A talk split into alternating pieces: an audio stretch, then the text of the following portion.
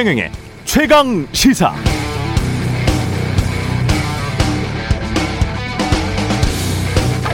네, 우크라이나가 러시아가 우크라이나를 침공한 뒤에 세계 모든 나라의 시선이 우크라이나에 쏠리고 있습니다. 자국 땅에 진주한 러시아 군인을 향해서 내 나라에서 나가라 라고 소리치는 우크라이나 할머니. 전쟁을 피해 탈출했으나 차량으로 이미 도로는 꽉 막혀고 결국 걸어서 국경 근처로 걸어가는 우크라이나 피난민들, 기차 플랫폼을 가득 메운 인파, 군중이 너무 많아서 기차에 올라타지 못하고 플랫폼에 남겨진 사람들의 탄식, 아내와 아이들만 피난 보내고 자신은 남아서 나라를 지키겠다고 나선 우크라이나 시민들, 계엄령이 선포되자 이 시민들과 함께 스스로 총을 들고 우용군에 합류한 100명이 넘는 우크라이나 국회의원들. 자국을 철권 통치하는 푸틴이 벌인 전쟁이지만 단호하게 전쟁을 반대하는 시위를 벌이고 있는 러시아 시민들. 중계 카메라에 전쟁 반대라고 쓰는 러시아 테니스 스타. 그리고 세계 곳곳에서 평화를 위한 기도, 시위, 응원들이 줄을 잇고 있습니다. 명분 없는 전쟁에 동원된 러시아 병사들의 사기도 많이 떨어졌다는 소식 들리네요. 우크라이나 국방부의 발표에 따르면 러시아 병사 4,500명이 죽었고 러시아 탱크 150대가 파손됐다고 합니다. 일부 러시아 병사들은 보급로가 차단돼서 굶주림에 시달린다. 이런 뉴스도 있었습니다. 과연 이게 누구를 위한, 무엇을 위한 전쟁이었는가? 가장 나쁜 평화라도 가장 좋은 전쟁보다는 낫다. 이 말이 실감납니다.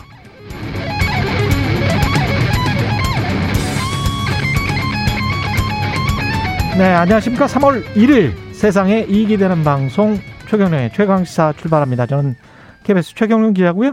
최경련의 최강시사 유튜브에 검색하시면 실시간 방송 보실 수 있습니다. 문자 참여는 짧은 문자 50원, 긴 문자 100원이 드는 샵9730 새로워진 콩 어플 또는 유튜브에 의견 보내주시기 바랍니다. 오늘 인터뷰 조웅천의 좋은 정치 예, 더불어민주당 조웅천 의원 만나보고요. 우크라이나 사태 관련해서 김준형 전 국립외교원장과 짚어봅니다.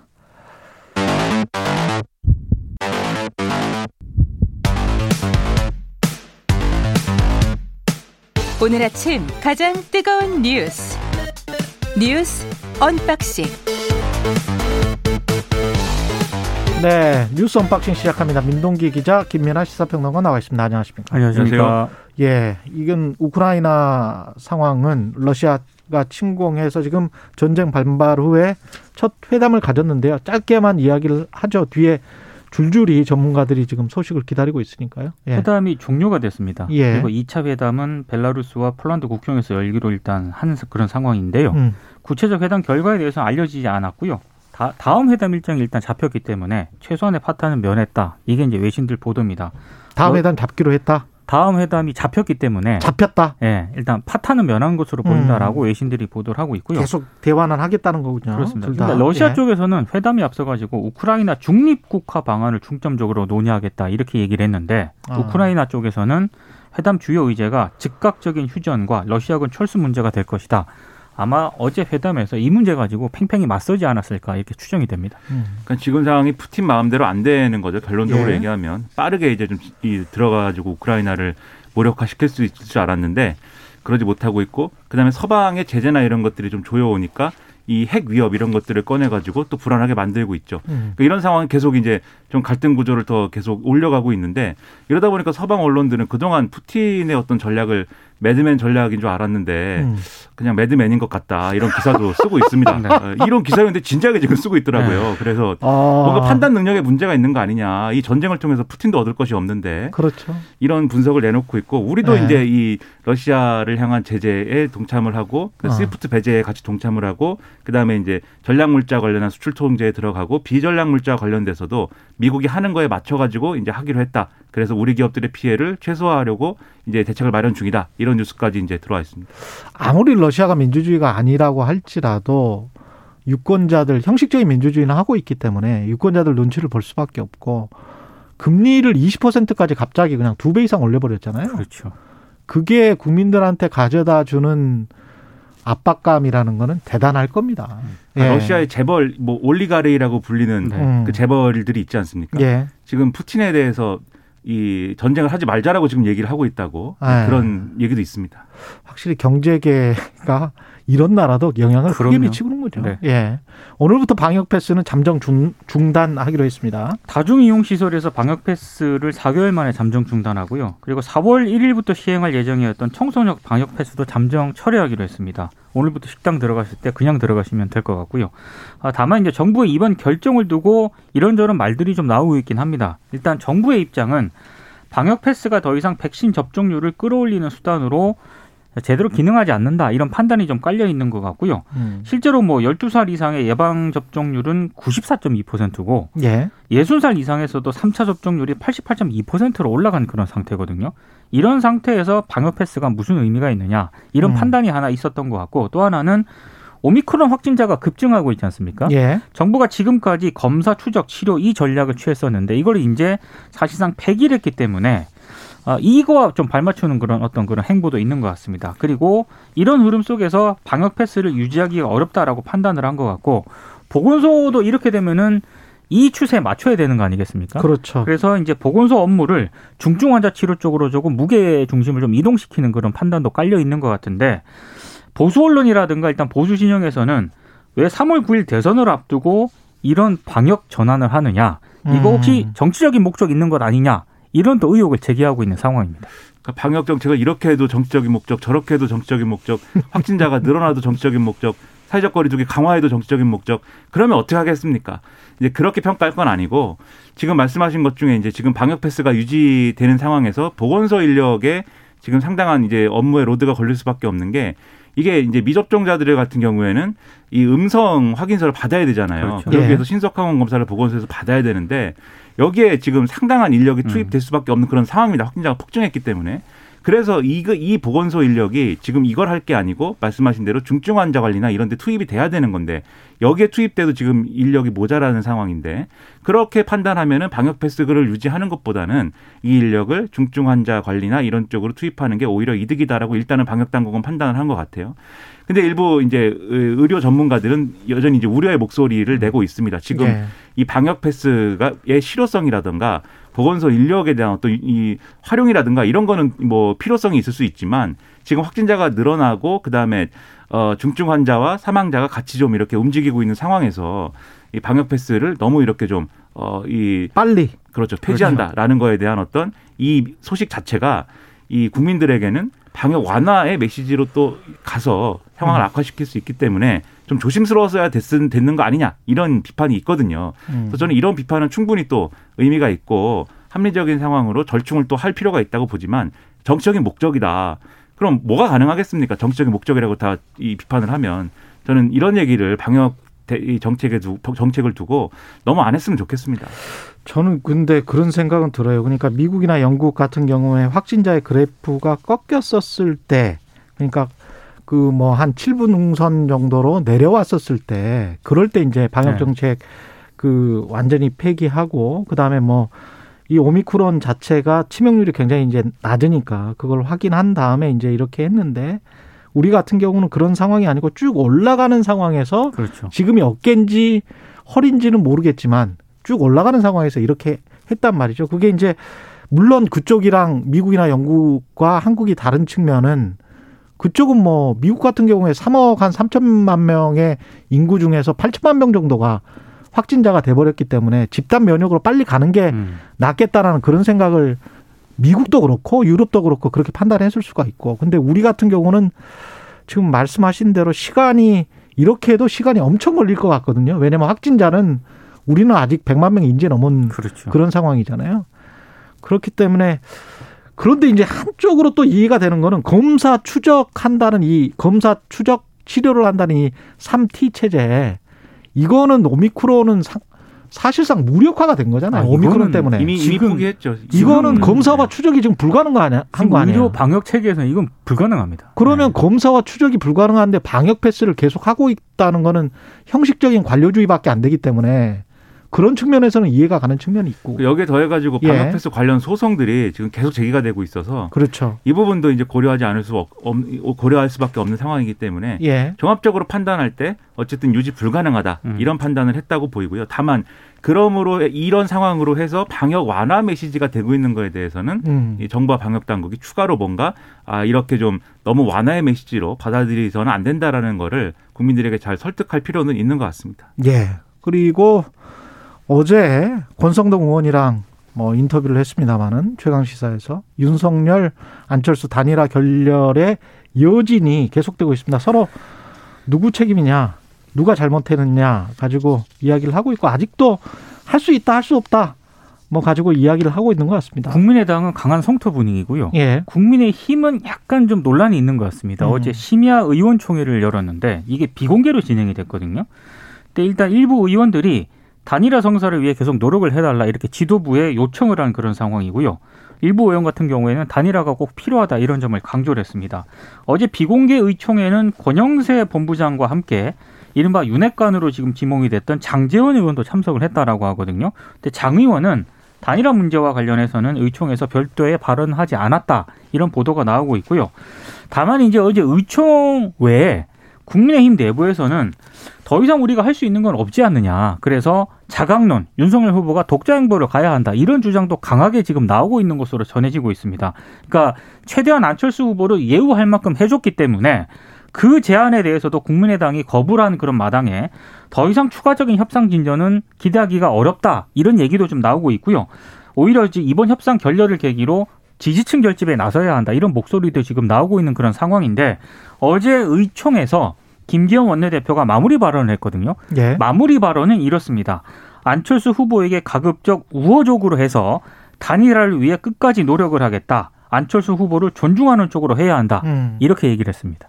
그러니까 그러한 모습을 유권자들에게 보여주겠다는 거죠. 실제로 그렇죠. 안철수 후보하고 단일화 협상을 추가로 하거나 이런 거는 뭐 불가능한 상황인 것 같고요. 음. 그러니까 안철수 후보와 국민의당이 계속 얘기를 하고 있는 것은 어쨌든 뭔가 이 안철수 후보가 예, 이, 이 단일화에 응해가지고 뭔가의 절차를 거쳐서 우리가 단일화했습니다. 이럴 수 있는 방안을 먼저 얘기를 하는 게 순서라는 건데 이 국민의힘의 접근은 계속 안철수 후보가 사퇴를 하면 그냥 사퇴를 하면 예. 예를 들면 공동 정부라든지 또는 인수위부터 같이 한다든지 내각에 뭐 이렇게 추천권을 준다든지 그리고 합당을 전제로 해서 최고위원이라든가 이런 이런 여러 가지 직책을 배분한다든지 이렇게 접근을 했기 때문에 그거에 대해서는 이제 고려하지 않는 것이다라고 안철수 후보는 계속 주장을 하고 있거든요. 그래서 이게 결국에 이 국민의힘이 어떤 경쟁적인 방식의 단일화를 수용할 뜻이 없다고 하면 애초에 지금 이게 성사되는 단일화가 아니기 때문에 지금부터는 어쨌든 이 김기현 원내대표가 얘기하는 대로 겸허한 모습을 보여줘야 되겠지만 이 안철수 후보하고의 단일화 협상을 계속 이제 압박을 한다거나 이런 모습은 최소화하는 게 좋고요. 그리고 이게 책임론으로 지금 또 가고 있는 거잖아요. 서로 그렇죠. 서로 단일화 결렬의 책임이 어, 당신들에게 있다라고 지금 서로 또 싸우고 있는데 그러니까 서로가 이중 플레이를 하고 있는 것처럼 비춰지게 하려고 굉장히 노력을 하고 있습니다. 네. 그렇습니다. 네. 그렇게 근데 국민의힘이 어 그렇게 하면 음. 뭐 좋은 일이 있는 거냐? 저는 그건 좀 의미고 오히려 이제 좀 어, 자세를 낮추고 겸허한 모습을 보여주는 게 오히려 그렇죠. 좋다. 네, 이런 생각입니다. 각자가 각자의 갈 길을 가는 게 훨씬 더 득표 전략에는 유리할 것 같다. 국민의힘이나 국민의당이나 각자의 길을 가는 것이고 예. 이 서로 탓해봐야 그게 그렇죠. 득될 게 없고 그리고 국민의 당은 어쨌든 안철수 후보도 이제 지지율이 이제 뭐 어 이 윤석열 후보에 비하자면 그렇게 높지 않고 예. 그리고 국민의당의 당세도 크지 않기 때문에 예. 국민의힘을 원망하는 거에 대해서 유권자들이 뭐 그럴 수 있다 생각할 수 있는데 예. 국민의힘은 크지 않습니까? 그렇죠. 어 그리고 덩치가 크고 윤석열 후보가 어쨌든 어 여러 여론조사에서 오차 범위 내 1등을 막 하고 음. 그런 상황인데 작은 국민의당과 안철수 후보를 상대로 당신들 때문에 단일화가 안 됐다 뭐 이렇게 하면 음. 오히려 그것이 오히려 어떤 이 편협한 모습으로 비춰질 수 있다는 것이죠. 예. 사전투표 관련해서는 여야 없이 사전투표를 동료를 지금 하고 있는 거죠? 어제 윤석열 후보가요. 예. 이 3월 9일 선거 날에 코로나19 확진자가 수십만이 나온다고 정부가 발표를 해서 예. 단일날 투표를 못하게 막을 수 있다 이렇게 얘기를 했습니다. 이 발언을 두고 좀 논란이 좀 제기가 되고 있는데 이 발언의 맥락을 보면은요. 예. 사전 투표를 앞두고 지지층의 투표를 독려하는 과정에서 나온 그런 표현이긴 한데 음. 아, 조금 말이 좀 지나친 거 아니냐 이런 비판이 나오고 있습니다. 어찌 됐든 예. 국민의 힘에서도요. 일단 부정선거 음모론 차단에 집중을 하고 있는 양상입니다. 이게 왜냐하면 어, 지금 전체 투표율에서 사전 투표가 차지하는 비율이 계속 선거를 치르면 치를수록 높아지고 있거든요. 예. 특히 이번 대선은 더 중요성이 좀 많이 높아지고 있는 상황입니다. 일단 초접전인데다가 지지층을 투표장으로 끌어내는 게 핵심 전략 가운데 하나입니다. 근데 지금 코로나19 이 오미크론 변수가 워낙 크기 때문에 음. 혹시 투표 당일에 확진자 규모가 만약에 이게 좀 폭증을 하거나 그렇게 되면은 이게 투표율에 얼마나 영향을 미칠지 모르는 그런 상황 아닙니까? 그렇죠. 그러니까 지금 민주당이나 국민의힘 쪽에서나 전부 지금 사전 투표율을 올리기 위한 그런 캠페인을 벌이고 있는데 예. 다만 지금 황교안 오늘 아침에 보도를 보니까 황교안 전 총리가 사전 투표를 하면 안 된다라고 부정선거 뭐 이런 의혹이 있다라고 계속 또 얘기를 하고 있거든요. 아 부정선거 주장하시는 분들은 사전 투표하면 안 된다라고 하더라고요. 예, 근데 지금 예. 선관위가 이거는 선거 방해 행위다라고 해서 아 선관위는 이게 선거 방해인가? 예, 지금 어떤 모종의 조치를 검토하고 있다라는 그런 보도까지 나오고 음. 있는 상황입니다. 그러니까 그 부정선거 그 문제가 국민의힘에 지금 발목을 잡고 있는 거예요. 왜냐하면 그렇죠. 앞서 말씀하신 데 코로나19 관련 영향도 있고 각자 지금 여, 그, 어, 여당도 그렇고 국민의힘도 그렇고 사전투표 투표율이 높으면 자기들한테 유리하다라고 각자 주장하고 있습니다. 예. 예를 들면 이제 여당의 경우에는 결국 사전투표하는 사람들은 3040이 많지 않겠느냐, 직장인들이 많지 않겠느냐, 음. 그리고 이 3040에서는 우리가 좀 유리하니까 사전투표율을 높이는 게 우리에게 도움이 된다. 이렇게 이제 접근하고 있고. 그래서 민주당도 사전 투표를 독려하고 있고 그렇죠. 그렇습니다. 예. 국민의힘은 이번에 또 20대의 어떤 이 국민의힘 지지나 이런 것들이 강하니까 지지세가 아. 강한데 또 이제 여론조사 같은 걸 해보면 투표 의향이나 이런 걸 물어보면 20대에서 좀 낮게 나오거든요. 예. 그래서 최대한 이끌어내려면 사전 투표에서 최대한 20대들을 끌어내야 된다. 음. 그리고 정권 교체 여론이 또 크기 때문에 예. 이 바람을 살리기 위해서도 이 사전 투표에 적극적이어야 된다. 그래서 이 선대본 회의하는데 뒤에 뒷 걸게 있지 않습니까? 예. 거기에 문구도 바꿨어요. 윤석열도 사전 투표합니다. 이렇게 써놨습니다. 걸려 있습니다. 네. 네. 아 3월 4일부터 우리가 사전 투표하죠. 네. 그렇죠. 예. 그걸 다 걸어놨는데 네. 그 뒷다리 잡고 있는 게이 사전 투표하면 사전 투표지에 뭐 여러 가지 뭐 문제가 있어가지고 아. 그게 부정 선거가 될 수 있다라고 하는 국민의힘 일각의 주장이에요. 제가 가끔 서점에 가봅니다. 제가 황교안 전 총리도 아직 국민의힘이에요.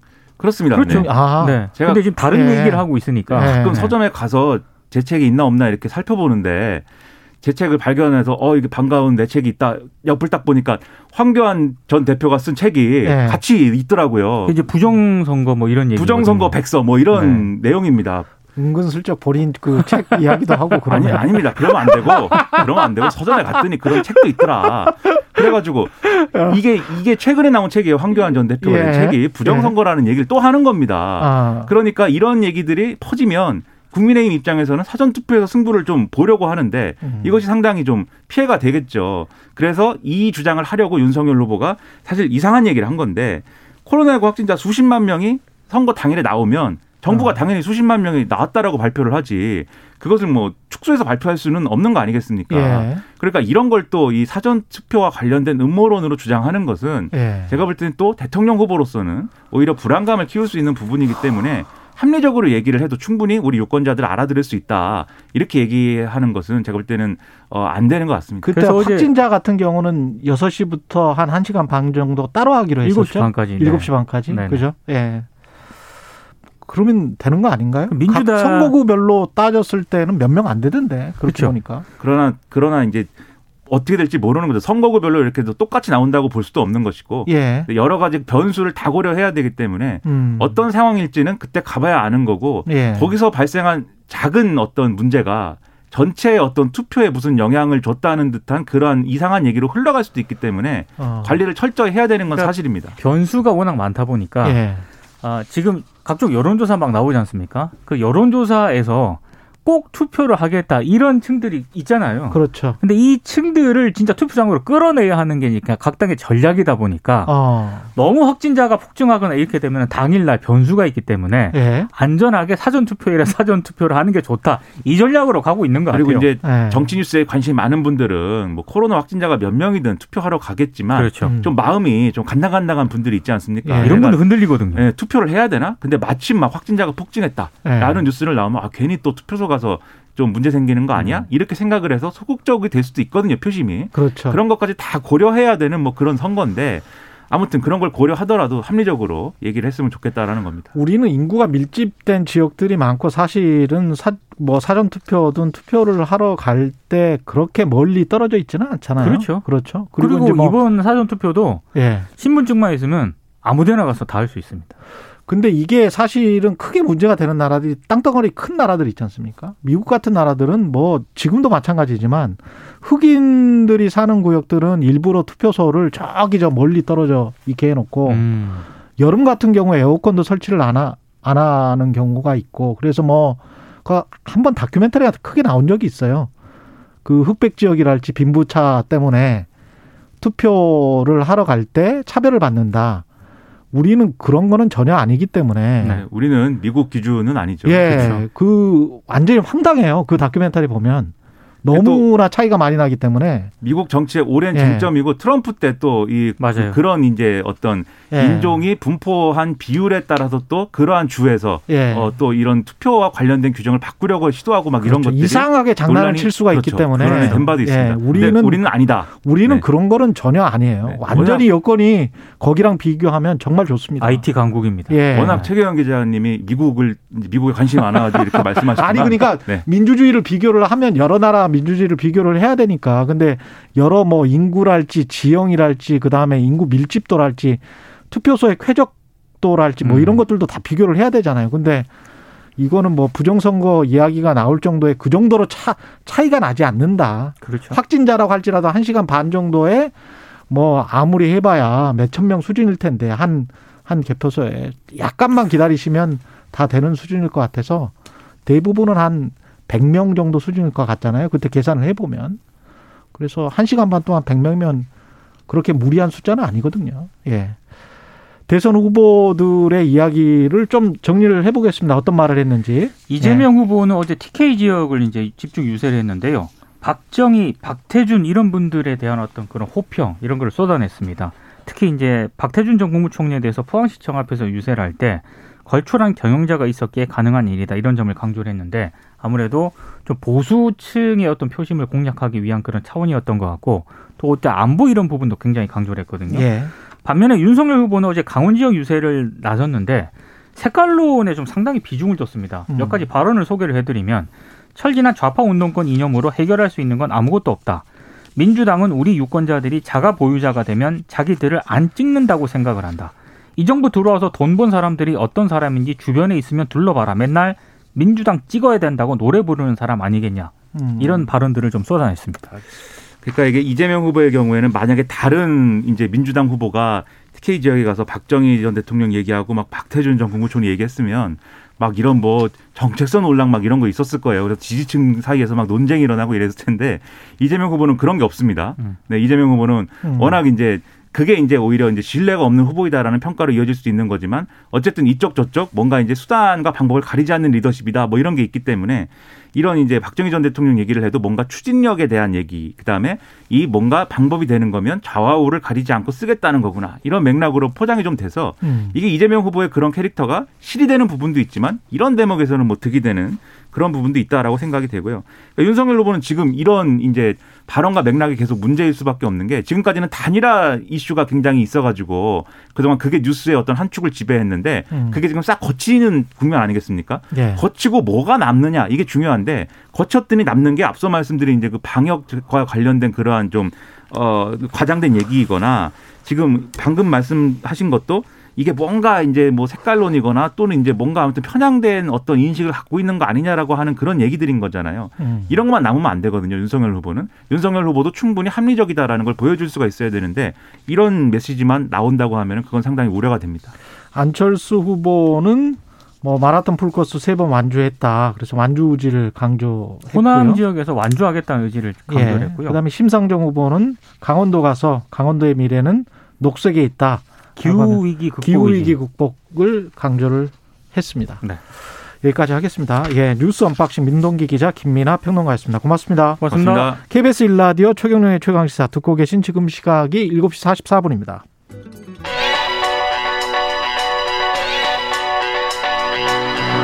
최강 시사 시네리의 눈. 네, 시네리에는 뉴스포터 시네리 에디터 연결돼 있습니다. 안녕하세요.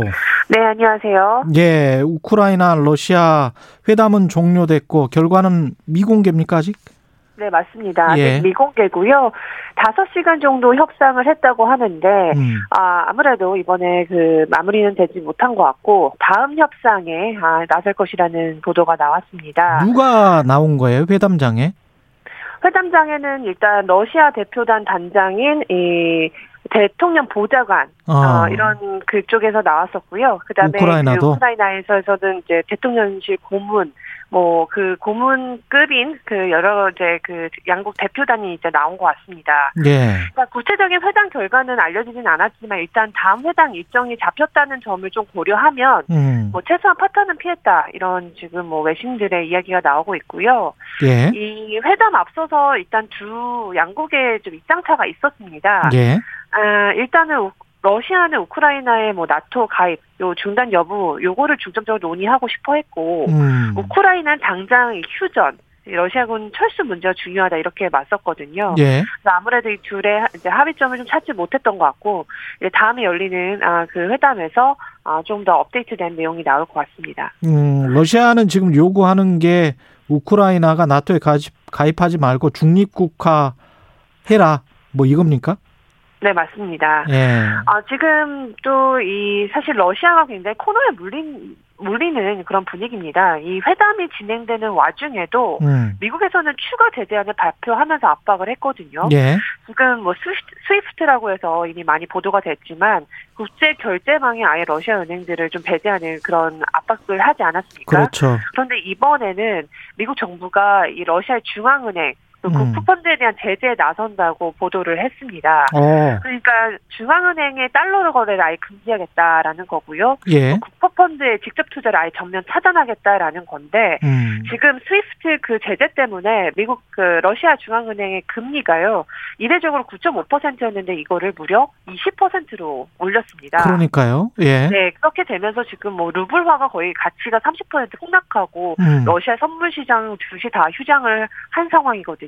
그렇죠. 그래서 이렇게 돈줄 아예 조이기에 이게 나서고 있고 지금 서방 국가들의 제재도 계속 되고 있기 때문에 음. 에, 러시아는 상당히 좀 곤란한 입장에 처해 있습니다. 예. 어, 지금 뭐 각국의 기업들도 러시아를 압박하고 있어요. 음. 어, 정부뿐만 아니라 뭐 미, 영국의 가장 유명한 석유 업체죠. BP라는 회사가 있는데 여기가 러시아의 그 국영 아, 석유업체 예, 로스네프트라는 회- 곳이 있는데요. 여기 지분을 무려 거의 20%를 가지고 있던 회사거든요. 예. 이게 약 우리나라 돈으로 17조 원에 달하는 규모인데 이거를 다 아예 팔기로 했습니다. 아. 네, 그리고 아예 뭐 노르웨이의 국부펀드는 러시아에 대한 모든 신규 투자를 중단하겠다라는 성명서까지 내면서 음. 지금 노르웨이 국부펀드 운용 자금이 1조 3천억 달러로 최, 세계 최대 규모거든요. 그렇죠. 그렇죠. 이렇게 되면 이제 러시아는 정말 경제 위기에 피할 수 없는 상황이고요. 예. 뭐 UPS나 페덱스 같은 그런 운송 회사들도 러시아와 이제 거래를 하지 않겠다. 이렇게 통보를 한 상태입니다. 음. 한 가지 좀 주목되는 거는 그동안 이 스위스가 좀 EU 제, 그 EU 안에서도 이 제재에 좀 동참하는 것을 꺼려했습니다. 예. 음, 중국적인 스탠스를 보였는데 사실 스위스의 러시아인들의 자산이 굉장히 많습니다. 우리나라 돈으로 약 14조 원 정도 있다고 하거든요. 예. 이번에 스위스도 이 제재에 동참하기로 발표를 했습니다. EU가 태도를 약간 좀 변경시킨 이유가 있을까요? 그 다음에 EU가 지금 현재 우크라이나 나토 가입을 뭐 지지 말로만 하는 겁니까? 아니면은 어떻게? 아, 네, 이거는 제가 이걸 좀 헷갈리실 수도 있는데 예. 일단 EU의 가입을 지지한다고 밝혔고요. 예. 나토에 대해서는 아직 얘기를 안 하고 있습니다. 나토에 그러니까 음. 네. EU는 그동안 가입 의사에 대해서 이렇게 지지한다고 밝힌 적은 없는데 이번에 공식적으로 우크라이나의 EU 가입을 지지한다고 했는데 사실 이걸 잘 보면 음. 그렇다고 해서 정말 EU에 바로 합류할 수 있을까에 대해서는 의문이 있고요. 예. 아, 우크라이나, 우크라이나 대통령이 바로 얼마 전에 이 EU 가입세 서명하는 것을 영상으로 보여줬거든요. 그러면서 즉시 승인해달라고 했지만 음. 사실 지금 EU에 가입하려면 27개 회원국 모두가 동의를 해야 됩니다. 만장일치죠. 만장일치입니다. 근데 지금 이런 상황에서 한 구실에도 반대를 한다면 사실 쉽지는 않아 보이거든요. 예. 아, 동유럽 국가에서는 지금 대체적으로 다 만장일치 뭐 승인을 해주겠다고 하지만 아직까지 좀 꺼려하는 국가들이 있는 상태고요. 예. 이게 EU에 가입하기 위해서는 굉장히 복잡한 절차를 거쳐야 합니다. 음. 뭐 신속하게 이렇게 가입 절차가 진행되지 않기 때문에 사실은 바로 EU에 가입하기보다는 어떻게 보면 우크라이나의 EU 가입성을 좀 열어주고 이 잠재 가입국 후보 후보국으로 되는 것만으로도 좀 의미가 있지 않을까 이렇게 좀 보고 있는 것 같은데요. 예. 이게 이제 유럽이 이제 우크라이나가 굉장히 중요하다라는 어떤 강력한 신호를 러시아에게 보내주는 뭐 그런 아 신호가 될 수도 있다 이런 외신들의 보도가 있더라고요. 예. 경제적으로는 EU에 가입하는 게 중요할 거고 군사적으로는 나토에 가입을 해야 될 텐데 그거는 또 다른 문제다. EU에 네, 가입을 아직까지 나토에 대한 이야기는 적극적으로 음. 나오지는 않고 있습니다. 지금 현재 EU, EU에 가입 신청서를 쓴 거죠. 우크라이나는. 그렇습니다. 예. 네. 절차가 상당히 남아 있는 것 같고 푸틴 입장은 핵무기까지 언급을 했는데 이거는 네. 무슨 의미일까요? 네.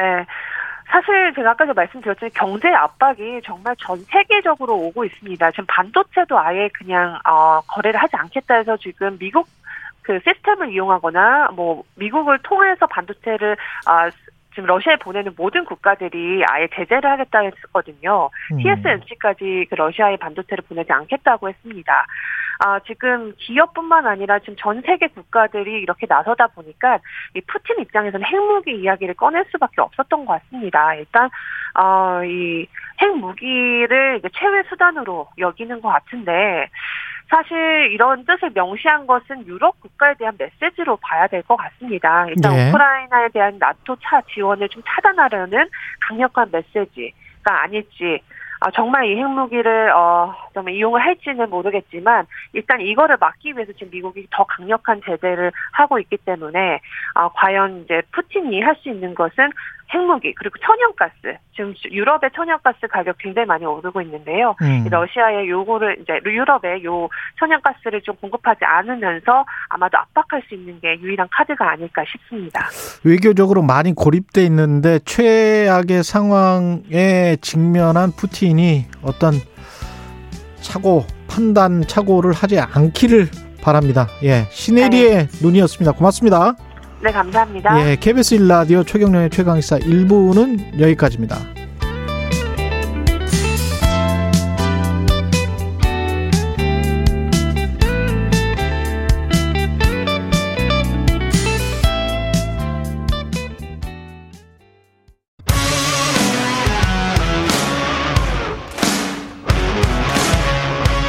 오늘 하루 이슈의 중심 최경영의 최강 시사.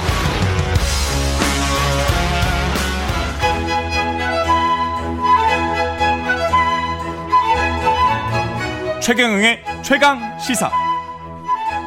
조웅천의 좋은 정치. 네, 월간 조웅천의 좋은 정치. 누구의 눈치도 보지 않고 거침없는 쇄신을 주문하는 정치권의 미스터 쓴소리. 더불어민주당 조웅천 의원님 나오셨습니다. 안녕하십니까? 예, 반갑습니다. 정우천입니다. 예, 사전 투표가 3월 4일이니까 오늘이 3월 1일, 3일절인데 사흘 뒤에 하네요. 사전 투표. 와, 정말. 그 다음에 3월 9일이 투표일이니까 딱 진짜 일주일. 얼마 안 남았네요. 예, 예. 예. 뭐 사전 투표 지나면 뭐 거진 마음의 결정은 다 하셨다고 봐야죠. 사전 투표일 그쵸. 이후로는. 그 다음에 네. 사전 투표 하시는 분들, 뭐 해외에서는 이미 투표하신 분들도 있고요. 그럼요. 네, 네, 네. 사전 투표를 뭐 20, 30% 한, 한다고 치면 네. 그때는 대부분 이제 별로 이야기도 안 할 거 아니에요, 사실은. 거진 그러니까 이번 주중 예. 주중이 거의 막 막바지다 그렇게 보시면 될 것 같습니다. 판세나 추세는 어떻게 읽고계십니까 지금 너무 뭐 KBS 같은 경우에 한국 리서치 의뢰한 거 39.8 대 39.8이 예, 나왔으니까. 소수점까지 똑같았죠. 예. 네.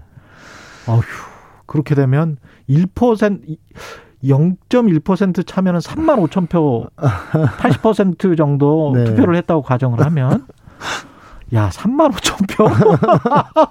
0.1% 차이가 난다고 하더라도 예.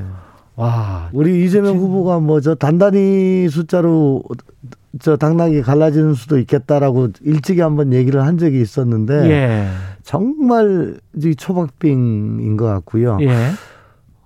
그래도 뭐, 어, 마음에는 항상 그래도 열세다라는 어. 마음을 갖고 열심히 뛰는데 예. 그래도 추세는, 음. 추세는 우리 민주당 쪽이 어, 조금 올, 치고 올라가는 추세가 아닌가 음. 하고 느낍니다. 그 이유는 예.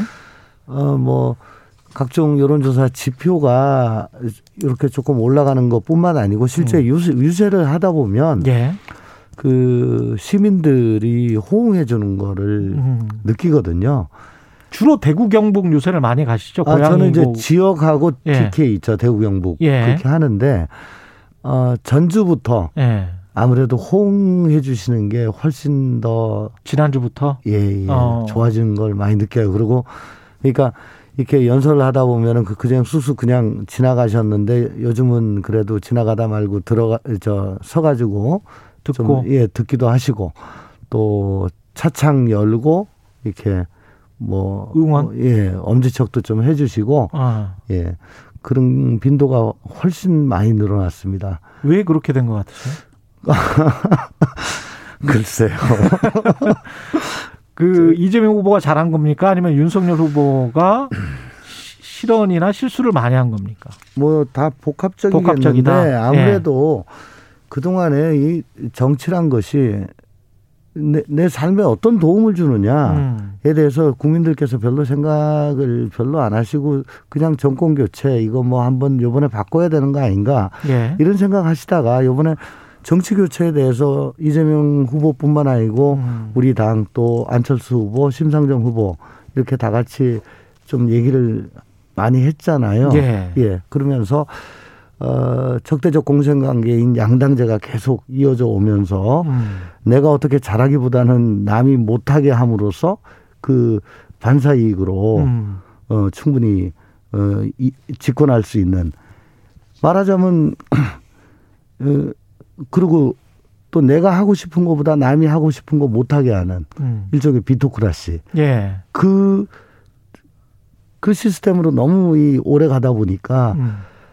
정말 정치가 좀 싫다. 환, 시- 신물난다. 음. 정치의 효용성에 대해서 어, 많이 환멸을 느끼시던 분들이 그래도 연동형 비례제로 다당제가 되면은 음. 치열한 경쟁이 일어나게 되고 어 저쪽 당이 못하는 것뿐만 아니고 나까지 잘해야 되니까 음. 서로 이제 더 잘하기 경쟁으로 가게 되면 예. 정치가 그래도 내 삶에 도움이 되지 않을까 음. 이제는 뷰티 콘테스트로 갈 수도 있지 않을까 음. 이런 생각들을 좀 하시지 않을까 제가 저번에 어 우리 어, 최강 시사에 나와가지고 예. 덴마크의 정치 미니 시리즈 보르데닌을 예. 보면서 맞-. 예, 예. 상당히 감동을 받고 예. 어, 참 우리도 저렇게 됐으면 좋겠다라는 음. 말씀 을 한번 드린 적이 있는데 예. 정말 어, 제가 꿈꾸는 정치 시스템도 그런 겁니다. 예. 정말 사표 없이 음. 딱각 정파가 얻은 표수대로 음. 예, 의석을 얻고 음. 그만큼의 지분을 가지고 어, 서로 간에 합의하는. 예, 그렇죠. 예. 계속 어, 합의하고 설득하고 또 타협하고 음. 하면서 또 국민의 의사가 뭔지를 계속 확인하고 음. 이 선순환 구조로 가는 예. 그 근데 이제 윤석열 후보나 국민의힘은 특히 이제 윤석열 후보는 5년 집권 기간에 뭐 하다가 선거 열을 앞두고 정치 교체 이야기를 하느냐, 정치 개혁안 어 당론으로 채택한 게 어떤 프레임 전환을 위한 정치 쇼다. 뭐 이렇게 이제 이야기를 하잖아요. 이재명 후보는 그 전부터 음. 어 비례위성 정당 만든 것에 대해서 굉장히 당내에서 반대를 해왔고요. 음, 음 지방 행정을 하면서 물론 중앙 여의도 정치에 큰 목소리를 낼 수는 없었지만 예. 어, 방금 제가 말씀드린 어, 그런 사표 없는 어, 국민의 의사가 오롯이 그대로 투영되는 정치가 필요하다는 의사는 계속 갖고 있었죠. 음. 그렇지만 이제 도지사일 때와 또 대선 후보일 때의 음. 정치적 위상은 엄청난 차이가 있는 거 아니겠습니까? 예. 어, 당 내에서 그런 어, 자신의 진정성을 계속 얘기하고 음. 또 설파하고 하, 하면은 그 투과는 훨씬 더저 어, 빨리 될 것이고요. 더군다나 음. 또 김종인 전 위원장님하고 저번에 한번 만났을 때 예. 이런, 이런, 대화가 많이 있었던가 봐요. 아. 네네. 그래서 예. 거기서 아마 큰 결심을 했던 모양입니다. 이재명 후보가 아. 예, 김종, 김종인 전 위원장님으로부터 말씀 듣고 그래 이, 이 길로 가야 되겠다 그렇게 마음을 먹고 예, 예, 에, 당내에서 이제 이걸 공론화하기 시작하고 음. 정권 교체가 아니라 정치 교체가 진짜 필요하다. 이건 뭐 대선 승리의 문제가 아니고 음. 어저께 대구에서 유세할 때도 어 이재명이 대선에 승리하느냐 마느냐보다 더 중요한 게 정치 교체다. 음. 뭐 그런 얘기까지도 어제 하더라고요. 네. 근데 김종인 전 위원장이 대선 전에 합류할 가능성이나 또는 대선 후에 어떤 통합 정부를 추진하는 어떤 통합 추진 위원장이나 인수위원장을 맡을 가능성 계속 언론에 보도되고 있는데 어떻게 보세요? 이런 부분들은? 얼마 전까지 상대당의 총괄 선대위원장을 하셨던 분이고 예. 어, 또, 이 우리나라 그래도 저 여의도 정치계에서 그래도 족적을 쭉 남기신 분인데 음. 저쪽 당에 계시다가 또 그 좀 여의치 않다고 해가지고 선거 기간 중에 선거 기간 중에 또 이쪽에 그렇죠. 오셔서 예. 무슨 프로야구 감독도 아니고 그거는 그렇죠. 예. 김종인 롯데 감독하다가 삼성 감독하다가 아, 예, 뭐 예, 예. 이거 뭐 기능적으로만 하는 게 아니잖아요. 예. 김종인 전 위원장님에 대한 그건 어, 예우나 도리가 아닌 것 같습니다. 대선 전에는 네네. 예. 예. 그뭐또 김종인 위원장께서도 뭐 물어보면은 내가 뭐 자문은 하겠지만은 예. 캠프 가지고 내가 차, 어, 참여하고 그런 거는 있을 수 없다고 몇 번 말씀하신 걸로 좀 기억을 합니다. 대선 후에는 어떻게 보세요? 뭐 그것도 조심스럽기는 합니다만, 예. 합니다만 지금 국민 통합이라든가 예. 어 정치 교체 음. 뭐 지금 이쪽에 대해서는 아까도 잠깐 말씀드렸습니다만 음. 이 화두를 어 김종인 대표가 우리 이재명 후보한테 또 던진 걸로 알고 있거든요. 예. 그래서 진정성을 가지고 얼마 전에 저희가 의총을 하기도 했었습니다. 예. 한밤중에 진정성을 가지고 밀어붙인다면 어, 그런 모습을 보인다면 음. 뭐 얼마든지 김정인 어, 위원장께서는 이거야말로 대한민국 정치가 어, 한 단계 도약하는 길이고 대한민국이 지금 이 모든 갈등과 모순 음. 이걸 탈피할 수 있는 유일한 방법이다라고 음. 생각을 하시고 뭐 흔쾌히 동참하시지 않겠나 하는 저는 뭐 개인적인 의견을 갖고 있습니다. 선거 기간이라 미묘하긴 하지만 윤여준 전 장관이랄지 법륜 스님도 비슷한 이야기를 지금 하고 뭐 어떤 네. 성명서를 낼까 그런 준비도 있다 뭐 이렇게 언론 보도가 나오고 있더라고요. 맞습니다. 어쨌든 지금 87년 체제 예. 지금 적대적 공생관계 이 양당제로는 어. 저도 지금 6년을 어, 국회의원을 오케이. 해봤습니다만 예. 이거 가지고는 이 문제를 해결할 수 없습니다. 지금 이제 거의 한계에 다다랐습니다. 음. 네. 겨우 할 수 있는 게그 어, 양당 간에 음. 이, 이견 없는 거. 예. 그러면 뭐, 저, 뭡니까. 어려운 한자어 바꾸는 뭐 그 그런 법률안 일본어 예. 일본어 예. 그런 거뭐 예. 국어 이런 거를 또랑으로 바꾸고 이런 예. 거밖에 못 해요. 기술적인 거밖에 못 한다. 네, 네, 예. 네. 그 근데 현재 정치 세력한테 그 주는 메시지는 결국은 이제 안철수 심상정 또는 뭐 김동연 같이 하자 뭐 이런 이야기잖아요. 같이 하자라기보다는 예. 이거는 선거를 전제로 자꾸 얘기를 한다기보다는 예. 이 대선이라는 이 장이 음. 그동안에 역대급 비호감, 음. 뭐 네가티브가 난무하는 우리 국민 저 국민들께 그렇게 인식이 되어 왔었는데 예. 지금 상당히 바람직한 방향으로 가고 있지 않느냐. 아. 어쨌든 선거를 통해서 그동안의 갈등과 모순이 한 번 다 어, 분출이 되고 그게 어떻게 어, 용광로처럼 녹아가지고 선거 끝나고 난 다음에 다시 제자리를 찾아가는 그런 음. 순기능이 있다고 저는 생각을 하는데 그동안에 그게 없이 계속 어뭐 도토리가 저 저 다람쥐가 도토리 꺼내 먹듯이 계속 요것도 있다 저것도 있다 뭐 녹취록 요것도 있다 뭐 음. 뭐저어저 며칠 전에 요것도 있다 이렇게 하나씩 그냥 꺼내 가지고 상대방 흠잡기에 바빴잖아요. 예.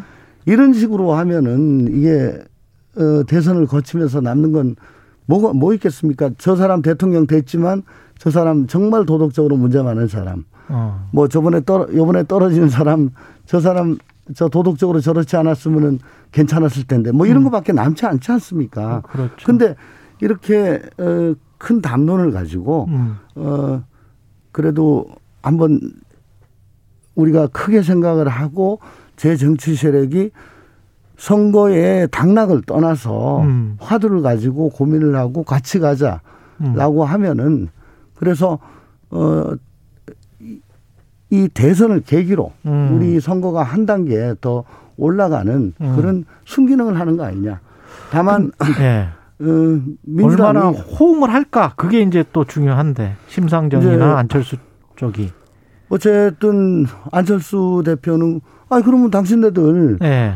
먼저 뭐 당신이 하면 될 거 아니냐. 음. 당론으로 결정하고 당론 결정하고 예. 좀 해라. 추진해라. 그래서 그대로 했잖아요. 예. 음, 제가 보기에는 이게 지금 저 이재명 후보의 그 그동안의 오랜 소신이었고 음. 또 지금 우리 당 안에서도 어, 양당 정치로는 힘들다는 그런 생각들을 가진 의원들이 많으십니다. 그래서 이건 대선 결과에 상관없이 예. 이렇게 계속 갈 거라고 봅니다. 대선 또, 결과에 상관없이. 예, 또저 저 또한 당 내에서 예. 계속 그렇게 어, 큰 소리를 내겠습니다. 조종훈 의원도 페이스북에 그런 이야기를 썼더라고요. 네, 그렇습니다. 속셈과 의도가 있다고 하더라도 네네네. 다당제라는 게 명분과 가치가 있기 때문에 그렇습니다. 그냥 잡으면 되는 거 아니냐. 그렇습니다. 예, 그런 예, 이야기를 했더라고요. 예, 이게 대선의 순기능입니다. 네. 예. 그렇군요. 그 단일화 관련해서는 국민의힘이 이제 윤석열 후보가 지난 주말에 직접 기자회견을 하고 뭐 이랬었는데 네. 지금 봐서는 어떻게 보세요? 그냥 이 상황 자체가 무산됐는데 지금 서로 책임 떠넘기게 하는 그런 수순이다. 뭐 이렇게 보십니까? 그렇죠. 이제 예. 저는 뭐 그 전부터 음. 그 전부터 방송에 나와가지고 이제 단일화는 힘들다. 더, 더 이상 안 된다라고 계속 말씀을 드렸어요. 예. 어, 그걸 가지고 그래도 미래를 가지고 계속 노력을 하신 것 같은데, 예.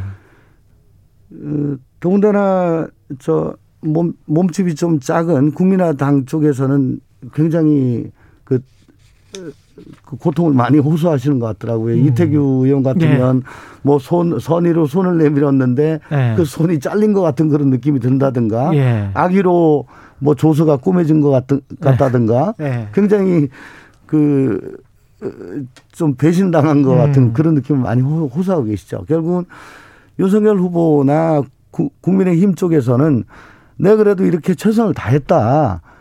어, 그러니까 단일화 위해서 노력하지 않은 게 아니다. 우리가 오만했던 게 아니다. 음. 근데 저렇게 말도 안 되게 국민의 당에서 이러니 뭐 저희들 뭐 방법이 있었겠습니까? 이제는 표로 단일화 시켜 주십시오. 라고 지지층, 지지층들에게 호소하는 호소하고 결집. 예. 어, 그거를 호소하기 위해 가지고 지금 그- 저러고, 저러고 있는 거 아닌가. 음. 사실 그때, 어, 저 영주 뭐 이런 쪽으로 예. 어, 유세를 하기로 한 걸 다 취소하고 갑자기 그렇죠. 예, 한 기자회견 잡았다길래. 예. 저는 또 뭐 저 여론조사 받겠다. 음. 그런 거 정도 나오나 했는데 이게 취소 안 됐다는 걸로 해서 어, 저거 왜 하지? 음. 그런 시각도 있었어요. 이- 맞아요. 예, 아니 예. 얻는 것보다 잃는 게 훨씬 더 많을 건데 저걸 왜 하지? 음. 굉장히 당황스러웠어요. 예. 근데 저거는 지지층 결집에는 저런 어, 어, 액션은 할 이유가 없다. 할 이유가 없다. 예, 저는 보십니다. 남은 선거 기간 뭐 얼마 남지 않았는데요. 네. 한 일주일 남았는데 구체적으로 이제 주력해야 될 게 뭘까요? 민주당은 이재명 후보는 결국 뭐 이재명 후보뿐만 아니고 예. 뭐 모든 캠프가 다 그렇습니다. 이제 성 저 가장 중요한 거는 이제 실수하지 않고 오만한 모습 보이지 않는 거. 음.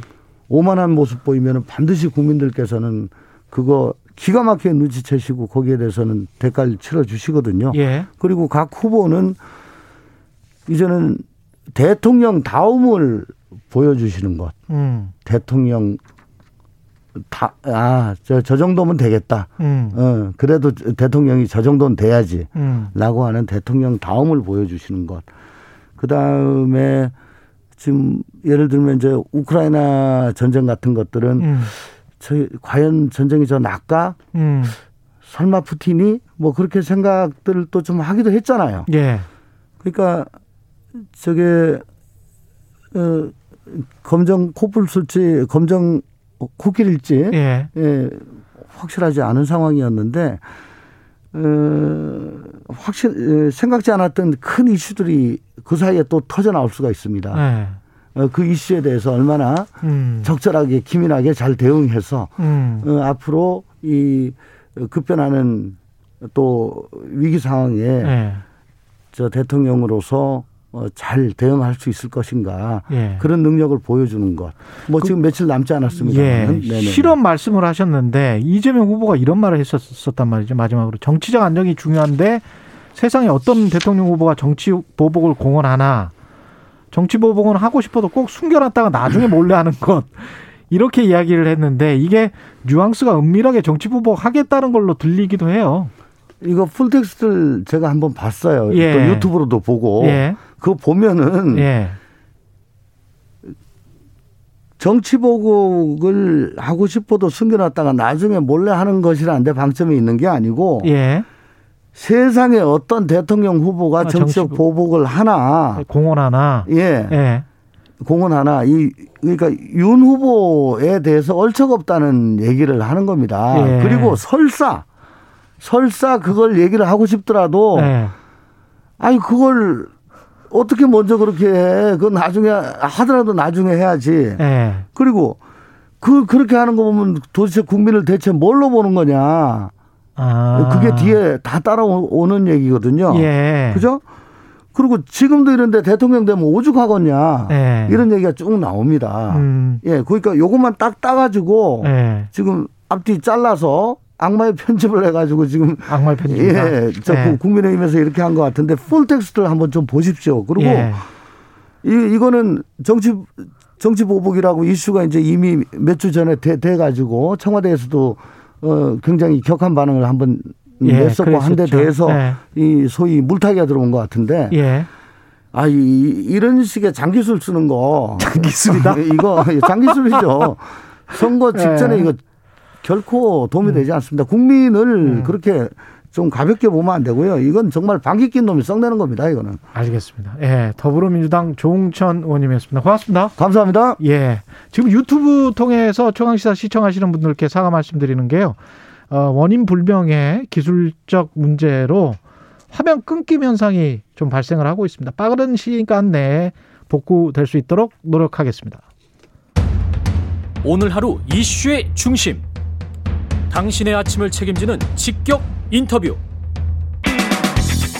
여러분은 지금 KBS 일라디오 최경영의 최강 시사와 함께하고 계십니다.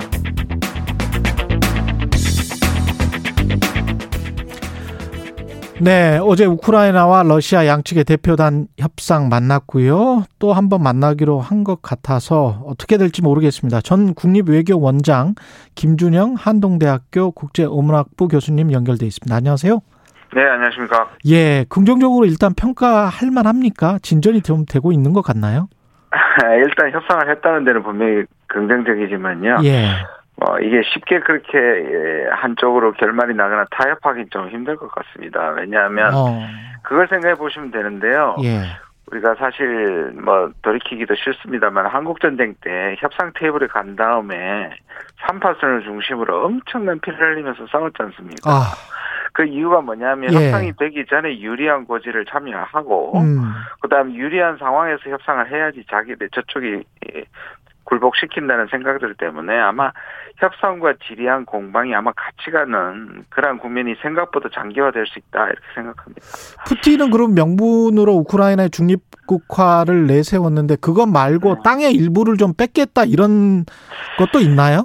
혹시? 지금 이때까지의 러시아의 행보를 조금 보면 예. 단초가 나오는데요. 처음에는 국경에다 두고 음. 나토 가입하지 말고 민스크 협정 즉 돈바스 지역의 자치를 인정했던 것을 다시 인정하라는 게 주요 요구 사항이었습니다. 그래서 네. 미로도 만났고 그다음에 유럽의 정상들하고도 만났지 않습니까? 예. 그 대화 대답 대화를 했죠. 그때 음. 다 거절당했습니다. 그죠? 그다음에 네. 이제 치게 들어오겠다 그랬는데 처음에는 돈바스에만 음. 들어올 줄 알았는데 사실 전면전으로 들어왔지 않습니까? 그렇죠.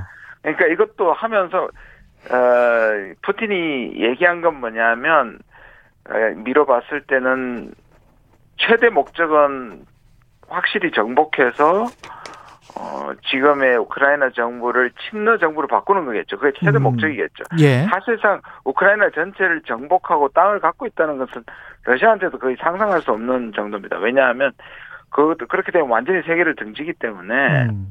그냥 이렇게 침략을 한 다음에 그 다음에 이 자기들 입장에서 보면 우크라이나가 위협이 되지 않게 만드는 거고 위협이 되지 않게 만들려면 완전히 친러 정부로 만드는 것인데 지금 생각보다 러시아가 그것을 몇, 며칠 안에 이룰 수 있을 것처럼 보였는데 저항이 커졌단 말이에요. 예. 그러니까 자기들이 원하는 입지의 협상을 밀어붙이는 못하는 거고 음. 우크라이나는 처음에 자기들이 급하게 협상을 거의 구걸, 구걸하다시피 했었는데 지금 전세가 좀 유리해지고 다른 음. 국가들이 돕다 보니까 또 자기들이 원하는 게 있을 거 아닙니까? EU 가입한다든지 예. 나토 포기하지 않는다든지 이런 치열한 공방이 일어나고 있기 때문에 협상은 다행한 일이지만 생각보다 쉽게 해결되기는 어렵다 이렇게 봅니다. 그러면 몇 달이나 1년도 갈 수 있는 그런 장기전으로 갈 수도 있다. 그러면 예, 그렇게 될 수도 있을 것 같습니다. 그런데 뭐 어, 희망하기는 예. 서로가 좀 타협을 하는 것이 필요하겠죠. 아, 서방에서 할 수 있는 게 뭘까요? 그, 그 국제 결제망에서 이제 러시아 일부 은행들을 배제하겠다 이런 발표도 하긴 했는데, 네. 예, 이게 지금 생각보다는 그러니까 경제 제재잖아요. 예. 어, 그리고 군사 뭐 지원을 간접적으로 하는 것이고 파병은 못 하는 것이고요. 음, 그래서 또 러시아는 그동안에 서방의 경제 제재에 우크라이나 내전 이후로 꾸준히 받아왔고요. 물론 이제 국제 금융망 스위프트라는 것들이 이제 견제하면 초강경의 에, 경제 제재이긴 하지만 러시아가 예상을 조금 했을 겁니다. 그 말은 뭐냐면 아 몇 개월이나 뭐 단기간은 견딜 수 있다라고 음, 생각을 한다면 아, 그 준비를 해왔을 텐데 생각보다는 음. 굉장히 빠르게 움직이고 서방이 단결한다는 점에서 러시아가 좀 당황스럽기는 할 겁니다. 지금 군사적으로 직접 병력을 나토나 미군이 보낼 가능성은 없는 거죠? 그 없는 거죠. 예. 왜냐하면 이게 어떻게 보면 이제 그 우크라이나 대통령이 조금 생각을 잘못한 게 뭐냐면 공개적으로 나토에 가입한다는 헌법에 명시했잖아요. 예, 좀 치밀했다면 미국과 서방과 사실상의 거의 합의가 된 다음에. 예. 전격적으로 해야지. 왜냐하면 이렇게 지금 미국의 바이든 대통령이 러시아가 침공을 하자마자 무슨 말을 했냐면 음, 동맹이 아니다. 그러니까 군사 협력을 군 군대를 보낼 의무가 없다고 잘라 말했잖아요. 실제로도 그렇고요. 예, 사실 전망이었지 가입하겠다는 의사였지 가입 안 했단 말이에요. 그렇죠. 그러니까 사실은 러시아가 아, 좀 우크라이나가 사실 좀 판단 착오가 있었던 거죠. 그럼 만약에 평화협정이 뭐 정전협정이 된다고 하더라도 나토나 EU에 가입할 수 있는 가능성은 어떻게 보세요? 우크라이나는? 지금 사실 뭐 이것도 전쟁 전, 전황이 어떻게 되느냐에서 달라지겠지만요. 예. 지금 상황에서 아무리 키예프나 이렇게 함량이 늦어진다고 하더라도 음. 지금 EU나 나토 원래 원래잖아요. 러시아가 지금 침공했던 모든 것들 다 포기하고 전쟁 전으로 만든 게 러시아에게는 거의 굴욕이잖아요. 그렇죠. 그렇다면 나토 가입 정도는 우크라이나가 어. 포기하지 않으면 협상 자체가 이루어질 수 없다고 봅니다. 그렇군요. 네. 예. 러시아 이 우크라이나 침공으로 신냉전 시대가 시작됐다 이런 분석들이 이제 언론에 나오고 있는데 이거는 네. 맞는 분석입니까? 어떻게 보십니까? 이제 냉전이라는 거는 사실 역사상에 딱 한 번밖에 없었거든요. 예. 그 미국과 소련이었고 거의 뭐 음. 뭐 반세기 동안 있었는데 그걸 재현된다는 의미에서 신냉전은 저는 오히려 바람직하지 음. 않고요. 옛날처럼 이렇게 완전히 갈라진 두 진영이 사는 건 아니지 않습니까? 예. 지금 러시아든 중국이든 서방과 밀접하게 연결돼 있단 말이에요. 그래서 그렇습니다. 우리가 예. 섣불리 신냉전을 쓰면 음. 우리 스스로가 과거와 같이 한 진영을 선택해야 된다는 결론이 그렇죠. 나기 때문에 예. 바람직하진 않아요. 그러나 예. 그러나 미중도 마찬가지고 미러도 마찬가지고 음. 음 냉전이 붕괴된 지 30년입니다, 지금. 예. 30년 동안 비교적 세계가 안정적인 협력적 질서, 물론 문제는 있었지만 그것을 유지해 왔는데 전체 지각 변동이 일어난다는 거는 누구에게도 이롭지 않고 이게 좀 걱정이긴 합니다. 예. 북한이 근데 이 시점에서 러시아 편을 들면서 탄도미사일을 발사를 했단 말이죠. 북한은 네. 무슨 생각일까요? 제 이것도 이제 아까 말씀드린 맥락에서 보셔야 하는데요. 예. 북한은 지금까지 미국을 기다렸다고 말하고, 어. 그다음 하노이 이후에 모든 것을 실, 어, 이제 불신이 생긴 다음에 올해 초부터 원래는 아, 강대강으로 나가겠다고 자기 스케줄을 얘기했습니다. 예. 그리고 중간에 1월 달에 도발을 많이 했고요. 음. 그다음에 어, 동계 올림픽 때문에 좀 중국 때문에 참았다가 지금 이제 하는 거고요. 우크라이나와 직접적인 관계는 저는 없다고 보는데 아까 말씀드린 것처럼 전체적으로 미국이 러시아와 중국과 적대적이고 중국과 러시아가 협력을 하고 여기에 북미 관계가 나빠지면 북중러라는 그다음에 한미일이라는 기본적인 진영이 나눠질 수 있고 좀 적, 적대적이 될 수 있다는 게 좀 걱정이긴 합니다. 예, 우리는 어떻게든 전략적 모호성을 계속 유지해 나가야 되겠군요. 저는 모성이라보다 기민성이라고 생각하는데 기민성. 왜냐하면 예. 우리의 기본은 미국에게 있고요 한미 동맹에 있는데 예. 한미 동맹이 중국이나 러시아의 관계를 해칠 만큼 과도한 요구할 때는 음. 우리가 들어줄 수 없는 거죠. 알겠습니다. 그러니까, 예, 여기까지 예. 하겠습니다. 지금까지 김준영 한동대학교 교수님이었습니다. 고맙습니다. 네, 감사합니다.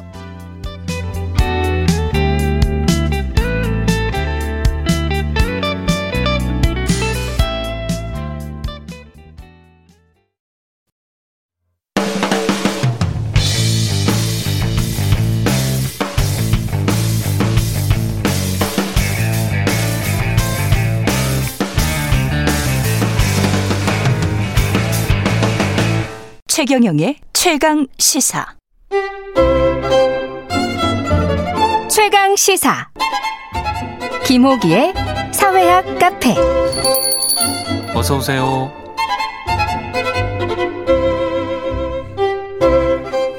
네, 뉴스의 이면에 있는 흐름과 우리 사회의 큰 담론에 대해 이야기해보는 시간입니다. 김호기의 사회학 카페, 연세대학교 사회학과 김호기 교수님 연결되어 있습니다. 안녕하세요. 네, 안녕하세요. 예. 지난 주말에 이제 이효령 선생님 돌아가셨는데요. 예. 안타까운 네, 마음이 많이 듭니다. 네, 예. 뭐, 예. 저 역시 안타깝고, 어, 삼가 선생님의 명복을 빕니다. 예. 우리, 예, 이효령, 예 네. 말씀하십시오. 예. 예, 이효령 선생님은 말 그대로 우리 시대를 대표하는 이제 지성이셨습니다. 음. 예. 네. 우리 시대를 대표하는 지성이셨는데, 그 일생은 어떠했는지 이제 지금 한번 복귀를 해보죠. 소개를 좀 해주십시오. 네. 그 충청남도 아산에서 1933년도에 태어나셨고요. 음. 예. 어, 그리고, 어, 뭐 젊은 시절부터, 어, 이, 그, 어, 이 문학평론가, 문화비평가, 문명이론가, 작가, 행정가, 아주 다채롭게 활동해 오셨습니다. 예. 이렇게 다채롭게 활동하실 수 있는 어떤 배경은 뭐라고 보세요? 어떤 공부를 하셨습니까, 이효령 선생님은? 어, 저는 이제 두 가지를 좀 말씀드리고 예. 싶은데요. 어, 이혜령 선생님은 이제 서울대학교에서 공문학을 공부하셨습니다. 예. 뭐 문사철이란 인문학 연구에 평생 주력해 오셨습니다. 음. 네, 동시에 이제 언론인이시기도 했는데요. 예. 예. 많은 언론사 논설위원을 지내시기도 했습니다. 아. 그래서 어, 예. 이뭐 대학 교수라고 하는 어떤 그런 이제 학문적 이상과 음. 아, 그리고 이제 언론인이라고 하는 어떤 현실적 탐구 이 둘을 참 적절히 잘그이 균형을 맞춰온 예, 그런 뭐 지식인이셨다고 볼 수 있을 것 같습니다. 이게 하나고요. 예. 다른 하나는 어, 이어령 선생님은 젊은 시절부터 에, 기성의 담론과 권위에 맞서는 음. 도전 정신을 계속해서 보여주어 오셨습니다. 예. 그러니까 등장부터 참 범상치 않으셨는데요. 예. 23살 서울대 국문과 졸업 그 당시 1956년이었죠. 기성 세대를 비판한 우상의 파괴를 발표해 새로운 세대의 출발을 알렸고요. 어. 또 그리고 고 이듬해입니다. 1957년에는 제목부터 의미심장합니다. 그 제목이 화전민 시대라는 글입니다. 화전민 시대. 예. 화전민 기대. 화전민 기대. 예, 기대요. 예. 그래서 이제 전쟁의 폐허 위에 새로운 창조의 씨앗을 뿌려야 한다고 선언했습니다. 아. 우리가 흔히 얘기하는 한국 전쟁 이후 전후 세대의 선도주자가 이어령 선생님이셨습니다. 예. 국문학자 김윤식 선생님은 이렇게 이어령 선생님의 그런 지적 활동을 그 요약하셨는데요. 예. 30대는 흙 속에 저 바람 속에를 써서 한국인을 놀라게 했다. 음. 어, 그리고 40대는 축소 지향에 일본인을 써서 예. 일본 사람들을 놀라게 했다. 예. 그리고 50대에는 올림픽 문화 행사를 통해 세계를 놀라게 했다.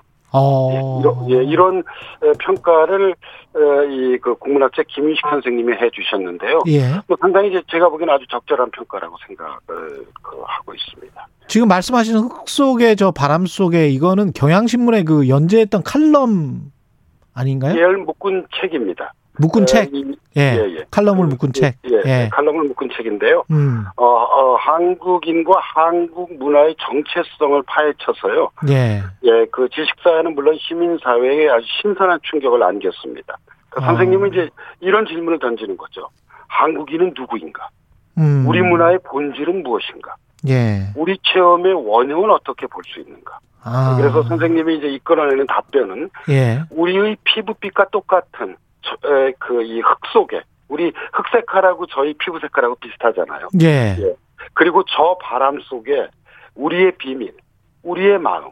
그러니까 다시 말씀드리자면 한국 문화가 존재한다고 보셨습니다. 음. 예, 사실 이제 우리 문화의 특질을 어떻게 볼 것인가는 에, 이, 이 인문학의 아주 오랜 관심사였습니다. 예. 어, 그, 이 국문학자 조윤재 선생은 우리 문화의 본질을 은근과 끈기에서 찾았고요. 우리 은근과 끈기라는 말 많이 들어 그렇죠. 어, 예, 보았죠. 예. 또 어, 떤 분들은 우리 문화의 특징을 흥, 음. 뭐 즐거움이죠. 그렇죠. 아니면 한, 예. 뭐 서러움입니다. 예. 이렇게 파악한 분들도 있었습니다. 아. 그런데 이제 선생님은 이 책에서 우리 문화의 코드는 단수가 아니라 복수다. 뭐 예를 예. 들자면 우리 문화는 눈물 문화다. 어. 우리 문화는 빈곤 문화다.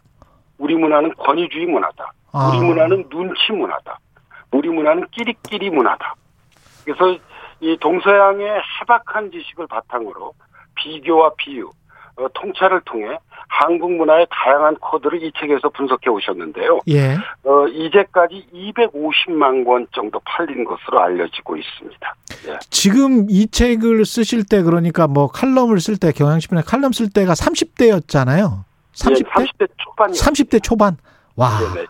예. 근데 30대 초반에 지금까지 우리가 한국인의 정체성을 이야기할 때 쓰는 문화적 특징 같은 거를 다 정의를 했네요, 그때. 예, 주목할 그 것은 예. 2002년도에 예. 이 심판이 나오는데요. 예. 이제 흙 속에 이그 이 저바람 속에 이후 40년 의 어떤 그런 음. 에, 우리 문화의 변화를 돌아보는 긴 인터뷰를 이 심판에 싣고 있습니다. 예. 사실 1963년도에 나온 이 원책은 좀 우리 문화를 좀 이렇게 좀 비판적으로 좀 비관적으로 좀 파악하고 있습니다. 음. 예, 그런데 이제 심판에서는 새롭게 열리고 있는 21세기 정보 사회에 걸맞는 어떤 우리 문화의 새로운 흐름을 주목합니다. 예. 예를 들자면 우리가 이제 그 명절날 윷놀이를 많이 하잖아요. 예. 근데 이제 1963년도에 나온 이 그 책에서는 윷놀이의 어떤 그런 당파의 비극성이 담겨 있다고 봤습니다. 사실 날카롭죠. 우리가 예. 윷놀이를 할 때 편을 먹고 이렇게 하잖아요. 그렇죠. 그렇죠. 예, 그렇죠. 예. 예, 그런데 이제 심판 인터뷰에서는 이 윷놀이의 우연성, 윷놀이의 의, 저기 의외성, 그리고 윷놀이의 어떤 그런 애매성 예, 예, 그래서 이, 뭐 이런 것에서 아. 우리 문화 특유의 어떤 그런 신바람을 거의 찾을 수 있다는 어, 견해를 내놓기도 하셨습니다. 다른 면을 또 봤네요. 예, 그래서- 63년과 2002년에. 예. 참 그 정말 이 마르지 않는 그런 아이디어를 음. 계속 예, 우리에게 선보여 주셨다고 볼 수 있을 것 같습니다. 예. 또 행정가로서도 문화부의 초대 장관이었잖아요. 예, 1990년도였었죠. 그렇죠. 예, 예.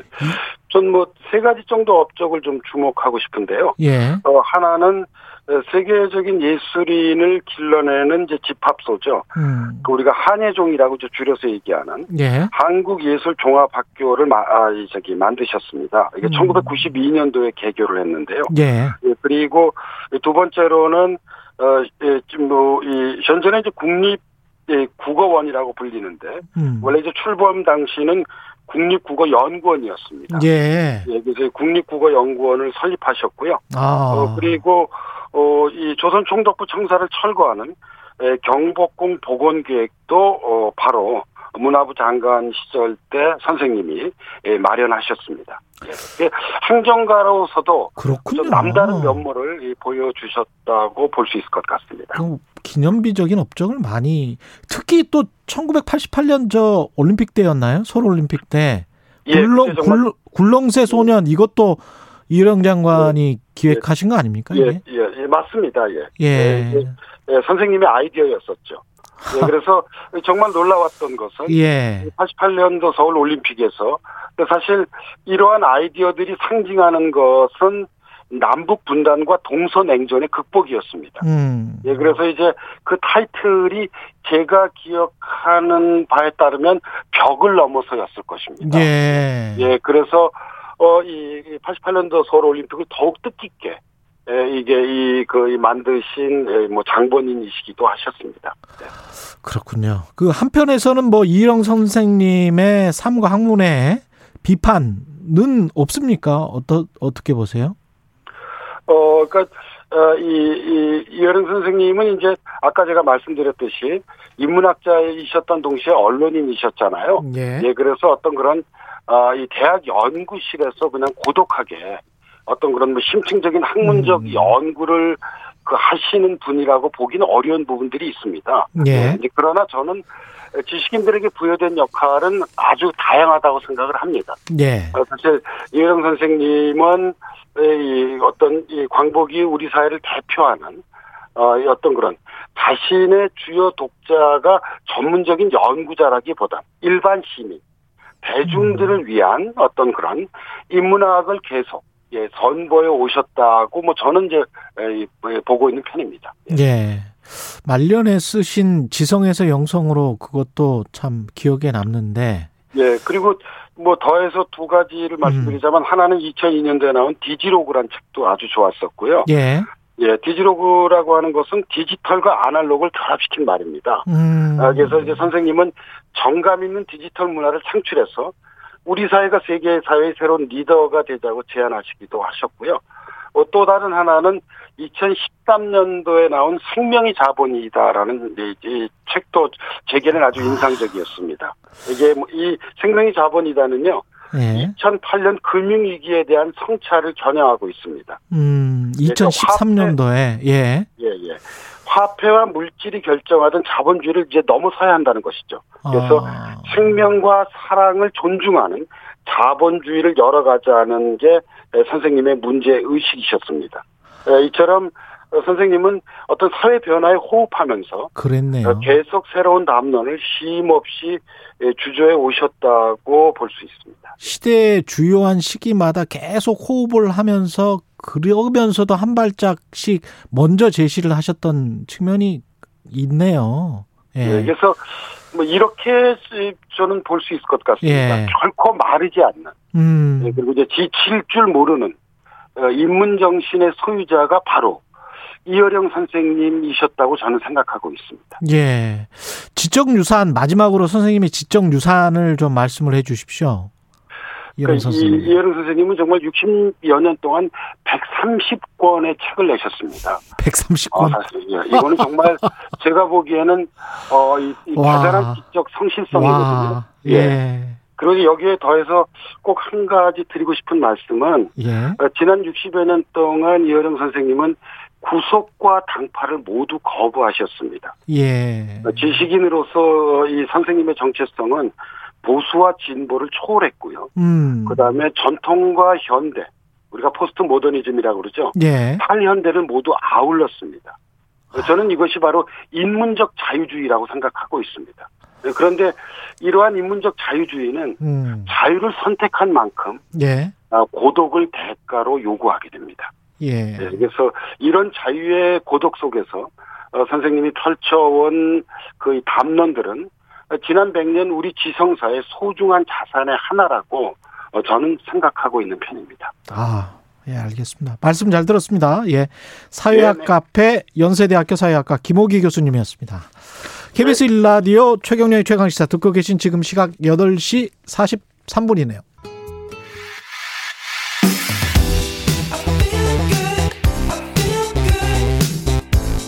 세상에 이익이 되는 방송 최경영의 최강 시사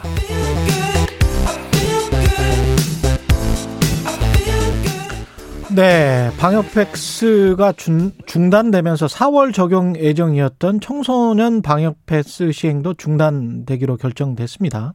김부겸 부- 국무총리 개학을 앞두고 학생들이 등교할 수 있도록 최선을 다하겠다고 밝혔고요. 팬데믹 시대 등교를 멈춰서는 안 된다. 초기부터 주장을 해온 분입니다. 홍콩 과학기술대학교 경제학과 김현철 교수님 연결돼 있습니다. 안녕하세요. 네, 안녕하세요. 예. 씨, 어, 사람을 연구하는 경제학자 김현철입니다. 교수님 저 네. 지금 홍콩이세요? 아니면은 서울이십니까? 아, 아, 네, 지금 홍콩이고요. 예. 어, 홍콩은 지금 뭐 락다운 얘기가 나올 만큼 아, 오미크론이 좀 많이 퍼져서요. 아우, 학교가 기승이군요. 모두 문을 닫는 바람에 예. 매우 잘 못 지내고 있습니다. 그럼 계속 그러면 교수님은 연구실과 집만 왔다 갔다 하시는 그런 생활이세요? 아, 연구실도 나오지 말라고 지금 하고 있습니다. 그래서 연구실에서 어, 나오지 마라. 예. 네. 아이고. 그러면 대개도 못 들어가십니까? 거기에서 그냥 사- 살아야 되는 거예요, 연구실에서? 아니요, 아니요. 그- 건 집에만 아니죠? 있- 집에만 있어라. 연구실로 예. 나오지 마라. 뭐 연구실로 이런 나오지 마라. 조항은 아니죠. 네. 예. 그 지금까지 지금 청소년에 대한 우리나라 코로나 방역 정책 그 관련해서 이제 학교에 등교하지 말라고 했다가 이제 최근에는 등교를 해서 그냥 극복을 하자 이 기조로 지금 가고 있는 것 같은데요. 어떻게 보시나요? 네, 그 정부가 전면 등교 연칙을 재천명한 것에 대해서는 예. 굉장히 바람직하다고 생각합니다. 예. 그런데 악마는 디테일에 있다는 말처럼 강론에서는 약간 현명하지 못한 결정들이 조금 보입니다. 예. 가령 이제 등교 제한을 정확한 지침 없이 학교 현장에서 알아서 하게끔 한 점, 음. 또 아이들에게 성인한테도 하지 않는 접촉 추적 검사, PCR 검사를 통해서 하는 것들은 굳이 뭐 할 필요가 없는 결정 아닌가라고 생각하고 있었습니다. 어떤 정확한 지침이 필요하다고 보세요? 정부가 학교에서 알아서 하는 그 재량권 말고 정확하게 어떤 네. 지침을 줘야 된다고 보십니까?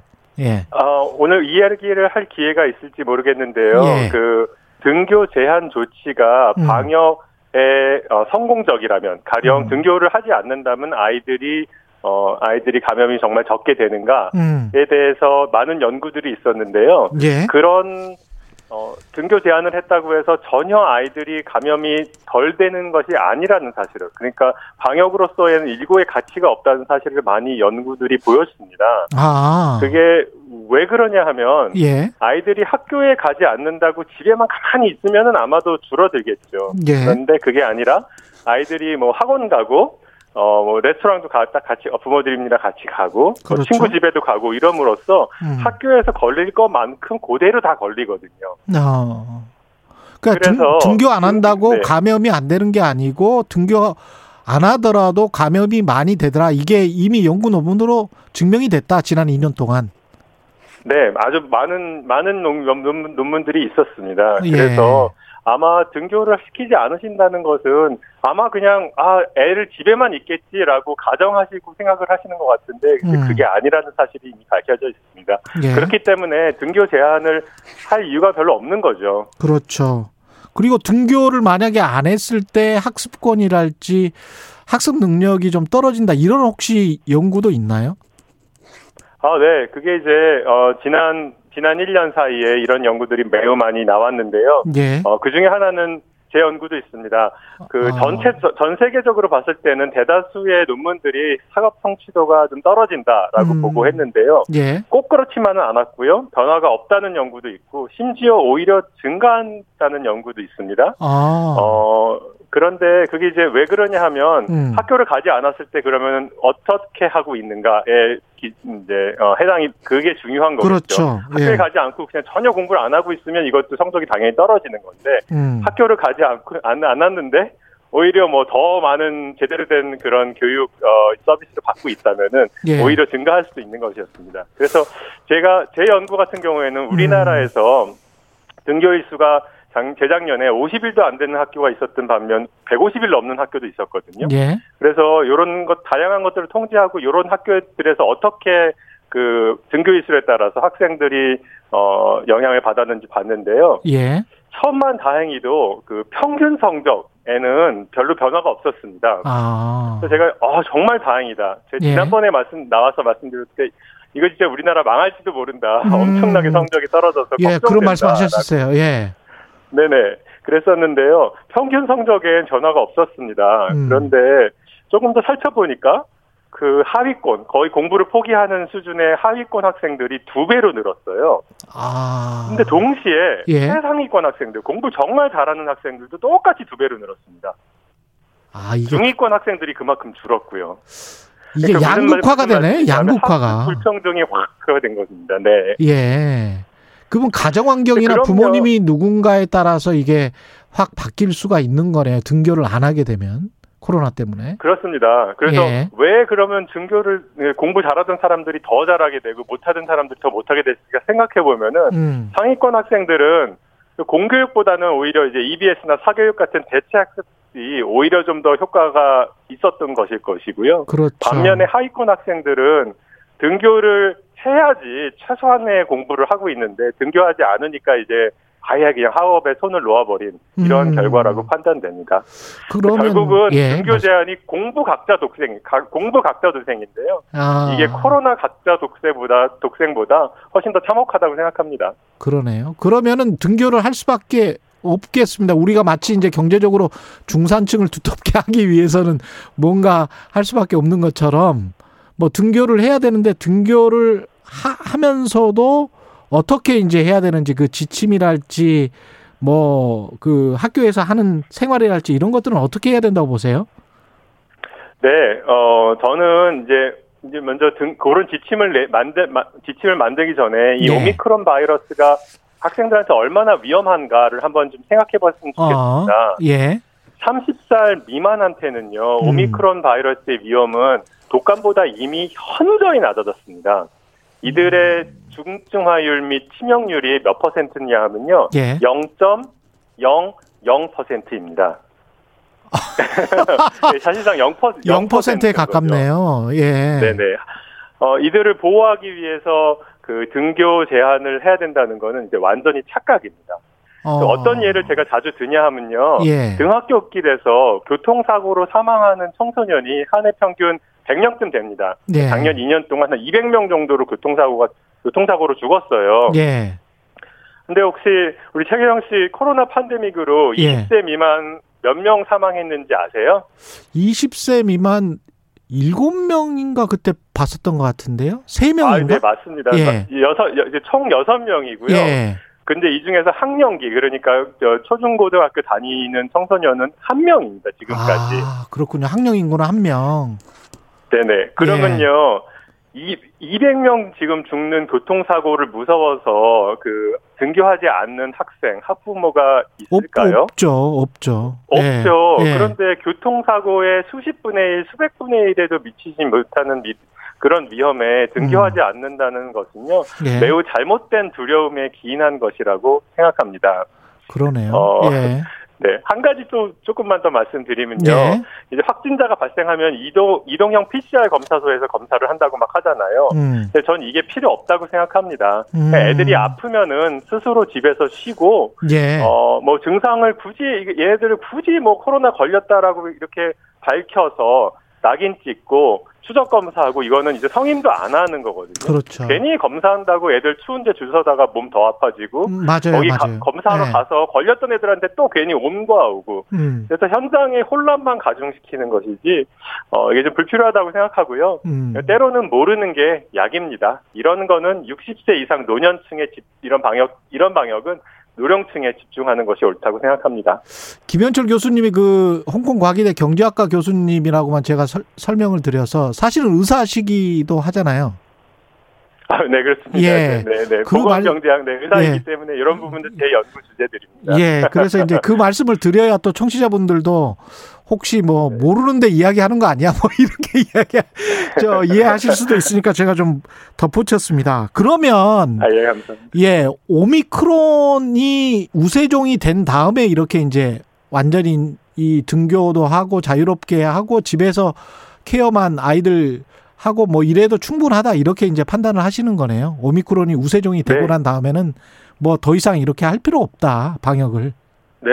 예. 네, 네. 오미크론이 이미 우, 이미 우세종이죠. 그- 음. 그래서 이제 이제 적어도 학교에서만큼은 예. 독감보다 훨씬 더 낮은 수준의 리스크를 가졌기 때문에 예. 이게 말하자면 저희 우리가 우리 사회가 포스트 코로나로 가는 리트머스 시험지가 이제 제일 먼저 학교에서 해볼 수 있는 건데요. 예. 이게 어떤 거냐 하면요. 그냥 백신 맞고 잊어버리고 살 수 있는 게 이게 포, 스트 코로나입니다. 진정한. 음, 그렇죠, 그렇죠. 예. 제가 이런 인터뷰 안 하는 게 포스트 코로나죠. 그렇죠. 예. 근데 그 그러면 지금 방역 완화 쪽으로 그래서 방역 패스는 오늘부터 뭐 안 하기로 했는데 그러면 방역 완화 쪽으로 가는 그 정부의 방침은 잘하고 있는 거라고 판단하시겠네요. 네, 뭐 물론이고요. 예. 방역 완화를 제일 먼저 해야 되는 곳은 음. 이제 군대, 그 다음에 학생들 이렇게 이제 젊은 사람들이 젊은 사람들. 있는 곳을 곳을부터 하는 것이고요. 예. 그러니까 마스크 강제 규정 있잖아요. 이것도 어디서 제일 먼저 없어져야 되냐 하면 학교에서 제일 먼저 없어져야 된다고 생각합니다. 음. 저 개인적으로는 오미크론 정점이 다 끝나고 나면은 그때부터는 충분히 어, 뭐 해볼 수 있다고 생각합니다. 지금이 어떤 시기라고 보세요? 거의 이제 정점으로 치닫고 있다. 그래서 3월 말이나 4월 초 정도 되면은 그러면 꺾일 것이다. 이렇게 보십니까? 어떻게 보십니까? 네, 저는 그렇다고 생각합니다. 예. 오미크론보다 어, 더 어, 전염력이 강하고 더 그 치명률이 높은 바이러스가 나오지 않는 이상 예. 어, 오미크론 바이러스가 어, 이번 팬데믹의 그 last dance 마지막 음, 마지막 그 춤이다. 마지막이다. 예. 네, 네, 그렇 뭐 단언할 수는 없지만 그럴 예. 가능성이 매우 높다라고 생각하고 있습니다. 오미크론이 처음 발생을 했을 때 크리스마스가 준 선물일지도 모른다라는 과학자들이 있었거든요. 근데 네네. 그것이 점점 이제 분명해지는 것 같습니다. 그러면 우리는 이제 오미크론 이후의 시대 그냥 새로운 이제 과거로 이제 일상 복귀가 가능하겠네요. 지금 교수님 말씀 들어보니까. 어, new normal로 가는 거죠. 이제 네. 그렇게 뭐 완벽하게 똑같지는 아마 않겠지만, 않겠지만. 어떤 어떤 삶 사- 다- 새로운 normal로 가는 것이 이미 이제 유럽 국가들, 미국 국가들은 어 이제 현저히 오미크론도 줄었잖아요. 거기서 음. 그렇죠. 어떻게 하는지 한번 보면은 또 음. 저희가 어, 힌트를 많이 얻을 수 있을 것 같습니다. 예, 홍콩 과학기술대학교 경제학과의 김현철 교수님이었습니다. 고맙습니다. 네, 감사합니다. 네, 3월 1일 화요일 KBS 일라디오 최경령의 최강 시사였습니다. 고맙습니다.